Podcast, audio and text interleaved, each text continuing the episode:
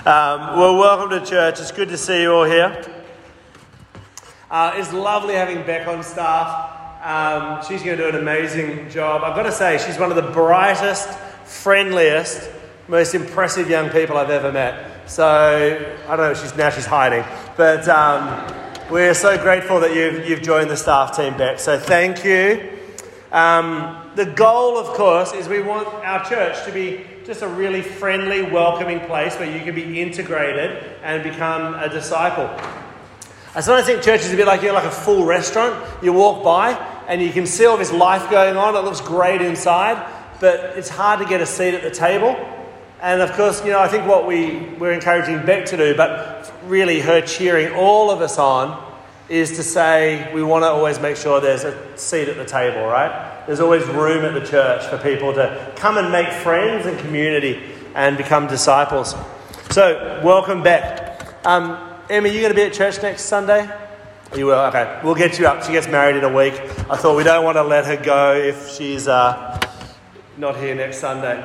Can't wait for your wedding. That is going to be awesome. Bring it on. All right, the last four weeks, we've um, kicked off our new series in the book of Ephesians. Did you enjoy Adam's talk last Sunday? Um, I thought he did a great job. Nice of him to put that together when you're in like a serious corporate role and you just write a little sermon on the side for everyone at church. So he's a pretty gifted guy. Um, but he, he spoke about helping us to understand and experience the gift of the Holy Spirit. And I love that in that one verse in Ephesians that he spoke about, we get the past, the present, and the future. We get that past promise that God will pour out his Holy Spirit uh, on all who believe. Uh, we get the present reality of the deposit of the Holy Spirit alive in us with all the things Adam talked about, like changing our character and giving us gifts and giving us assurance of our salvation. And then this idea that it's actually also a future deposit of our future inheritance, right? We know that God will one day make all things new. And we know that because He's doing that right now. Um, to be honest, I'd love to continue just talking about that. Um, the language of the New Testament is dripping with the life of the Spirit. And I think that's important because, you know, we may not be able to physically walk with Jesus or talk with Jesus, but really, the promise of the Bible is that His presence is just as alive today in the life of the church and in a believer's life. So, such important message last Sunday. All right, let's read Ephesians 1 15 to 18. Uh, if you're in the diagram and you're wondering, that's where we're up to, um, where we just circled in the pink. So, we're really racing ahead in the book of Ephesians. You know, we're five weeks in and we've got to there. Um, it changes gear a bit now. Uh, Paul goes from reminding them of the glorious riches of the gospel, all the incredible things that they received when they believed, to praying for the Ephesians. So Ephesians goes from being a sermon into a prayer. And I hope that we're going to learn to pray as boldly and as extravagantly as Paul. And then, of course, we might experience what he prays for us. So, Ephesians 1. 15 to 18. If you've got a Bible, they are occasionally useful at church. So open it up. Or it's up on the screen as well. The Apostle Paul says, For this reason, ever since I heard about your faith in the Lord Jesus and your love for all of God's people, I have not stopped giving thanks for you, remembering you in my prayers. I keep asking that the God of our Lord Jesus Christ, the glorious Father may give you the spirit of wisdom and revelation so that you may know him better. I pray that the eyes of your heart may be enlightened in order that you may know the hope to which he has called you, the riches of his glorious inheritance in his holy people. Amen.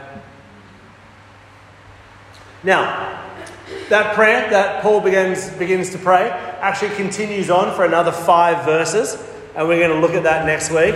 Uh, and that is about receiving power for us who believe. Uh, there's, there's this verse that's, you know, you could spend a year just dwelling on, where Paul says it's the same power that raised Jesus from the dead now lives within us. Um, I figure that needs its very own week to, to preach on, uh, unless you want to be here till 7 pm. Do you? Do? No, okay. We'll, we'll, we'll park that to next week. So let's focus on this great prayer for wisdom, for revelation, and for enlightenment. Well, what a blessing to hear the Apostle Paul pray. Remember, this is the prayer of a man who was a persecutor and a hater of the early church. Don't forget that it wasn't that many years before that he thought that the gospel was foolish.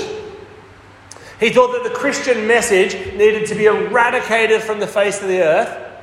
And he set it as his life mission to find Christians, find believers, and have them punished. But then he had a revelation. The eyes of his heart were enlightened.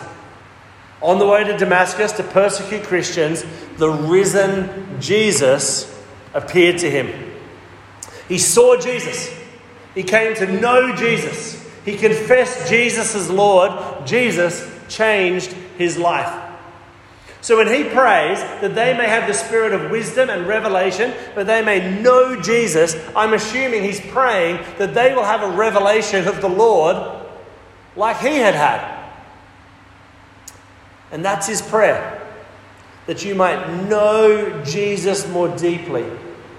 And with that will change everything. We've already heard Paul preach. This is a very, very rich book. Already we've heard him preach in those first 14 verses about the glorious riches of the gospel, about salvation, about the gift of the Holy Spirit, about forgiveness, about redemption, about receiving grace and peace.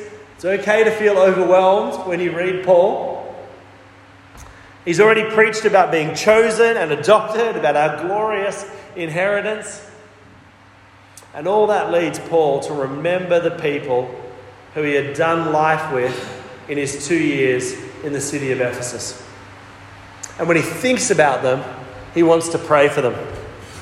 I wonder, do you ever do that? You know, you, you think of someone and immediately you just want to pray for them.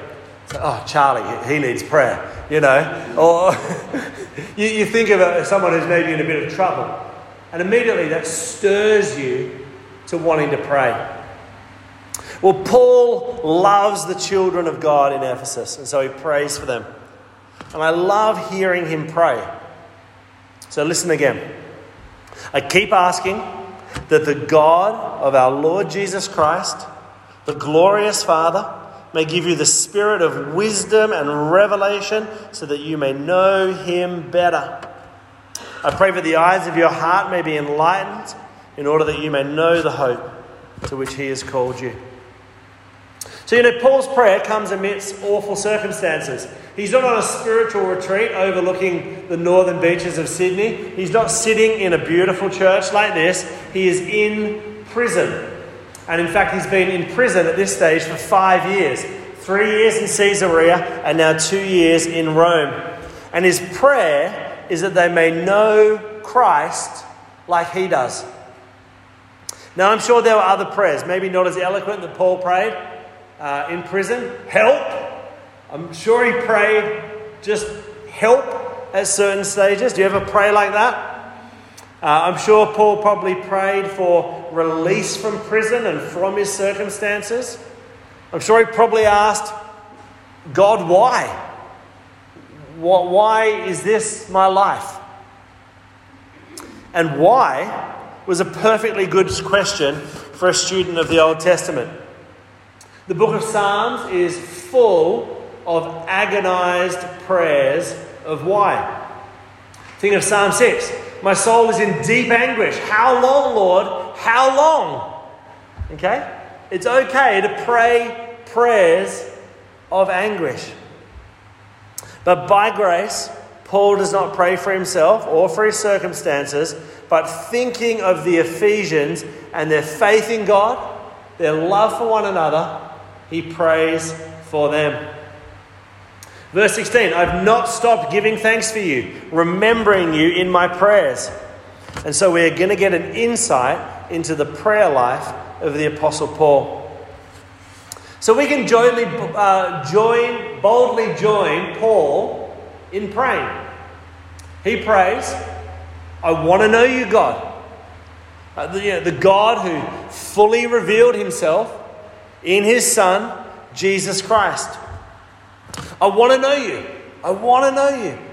That's the, that's the main burden of his prayer. I want to know God. I want to know not just about God, but I want to know him intimately, personally. The God that I met on the road to Damascus and who has been with me ever since. I want you to know this God.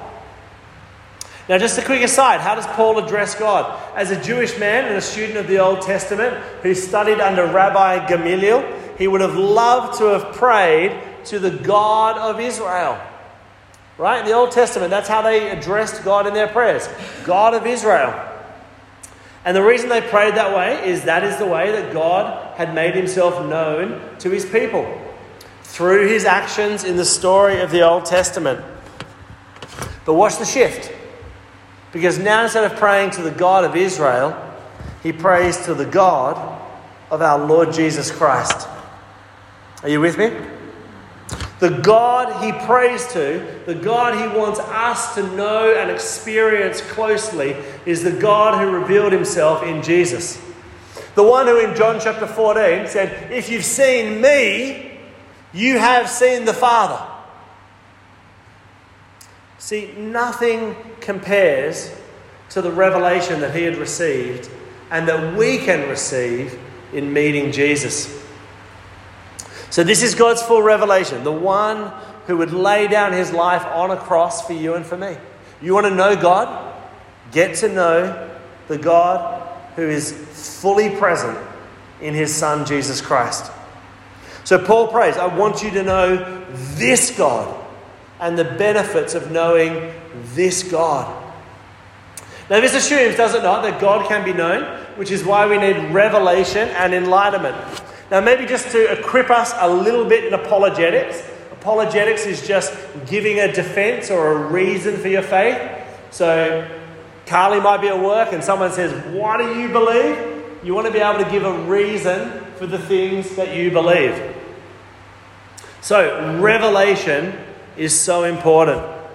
Now, we can guess about God, or even if there is a God from what we see from creation, uh, and much of human history is humanity's attempt to try and know God. By and large, we create God in our own image. But to know God, do we not really need for Him to reveal Himself to us?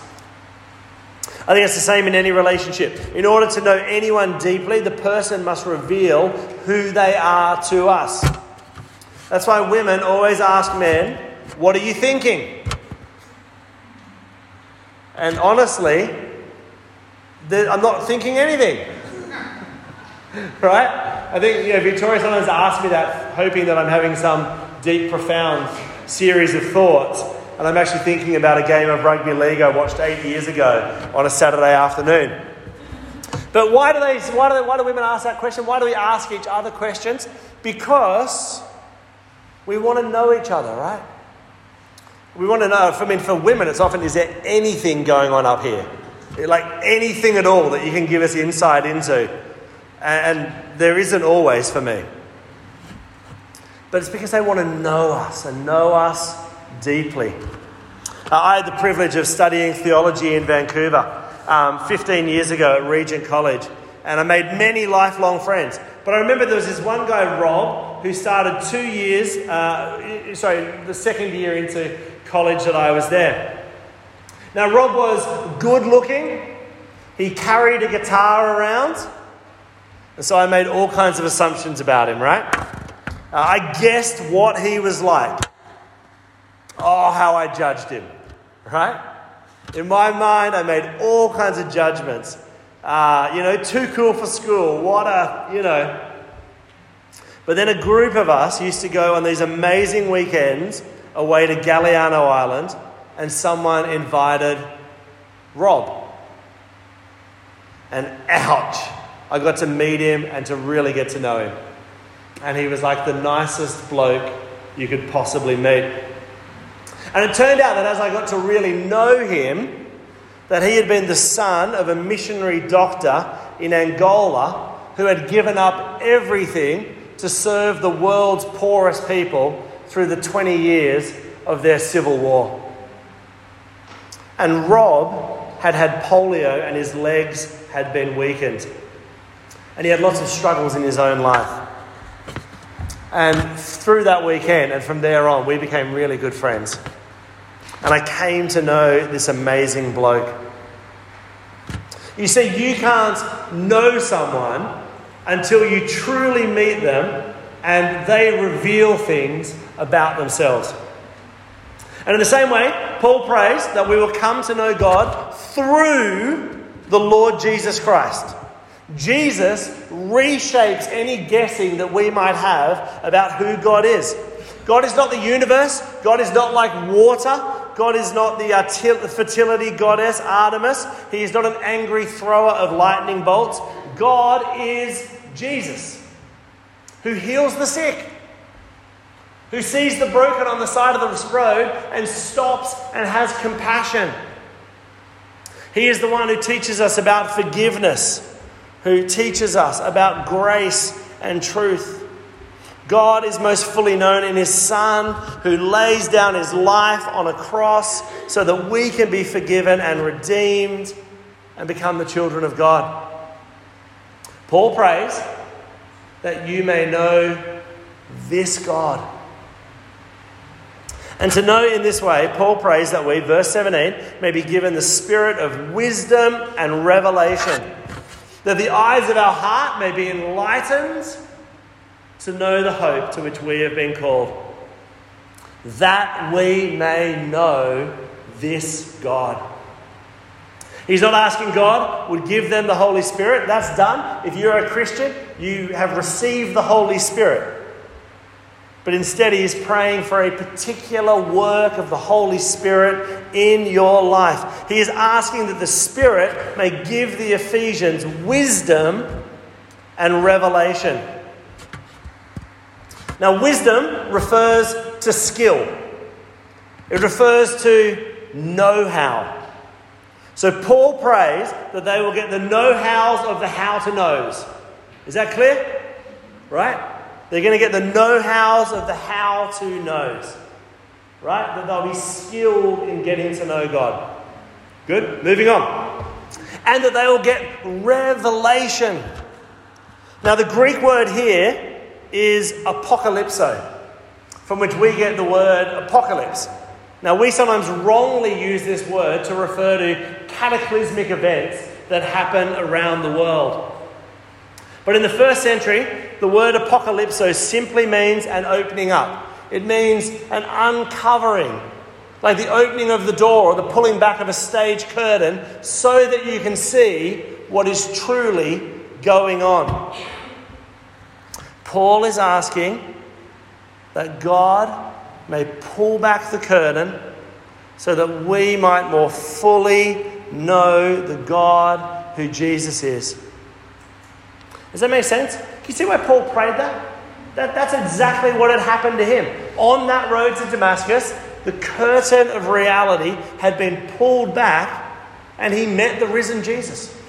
And so he's praying that you would have an apocalypso. He would pray that you would have a pulling back moment where you see God clearly.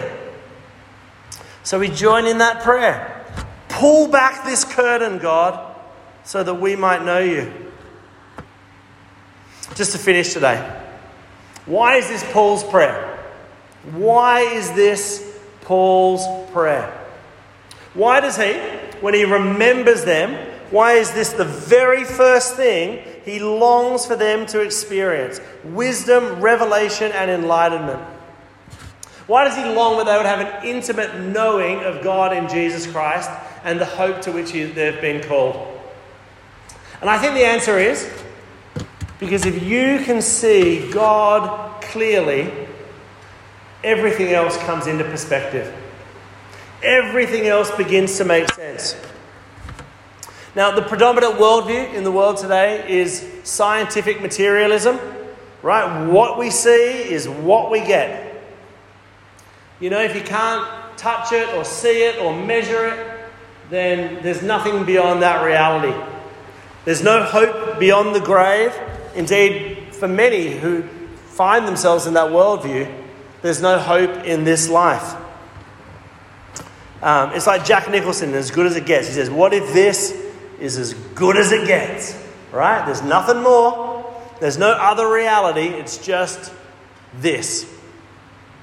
But Paul knows that if we get a revelation, if we come to know God in Jesus Christ, everything else becomes clear. It makes sense. Why do we exist? Why is there something rather than absolutely nothing in the universe? It makes sense in light of Jesus as to why we are broken and fallen and need help. It makes sense of our searching for meaning and purpose and to experience love. Uh, it makes sense of our longing for eternity and that kind of primal search and urge that we have to know God. And so, in the words of verse 18, that you may know the hope to which He has called you the riches of his glorious inheritance in his holy people. And then once we get to know this God, we get a new set of lenses or glasses through which we get to see the world. You know, Paul was just another religious extremist, and then he met Jesus. He had an apocalypso. He had a revelation. The curtain was pulled back. He met Jesus, and it changed everything. And see, once he knew God, he was capable of a deep love that he was never before able to experience. You know, once he knew God, he was capable of a love that is patient and kind, that is not self seeking, not easily angered, that doesn't keep a record of wrongs. Isn't that amazing? Just think for a second we read that passage in 1 Corinthians 13 at so many weddings about the nature of love. And the one who wrote it was a violent, angry persecutor of the early Christians. Until he had an apocalypso, until he saw God clearly, and then his heart got filled with love. C.S. Lewis once said, I believe in Christianity as I believe that the sun has risen not only because I see it, but because by it I see everything else. Right? It's not only that we come to know that this is true and true reality, but through this, we get to see everything in life becomes clear. May you know Jesus Christ and by and through him see everything clearly. Amen.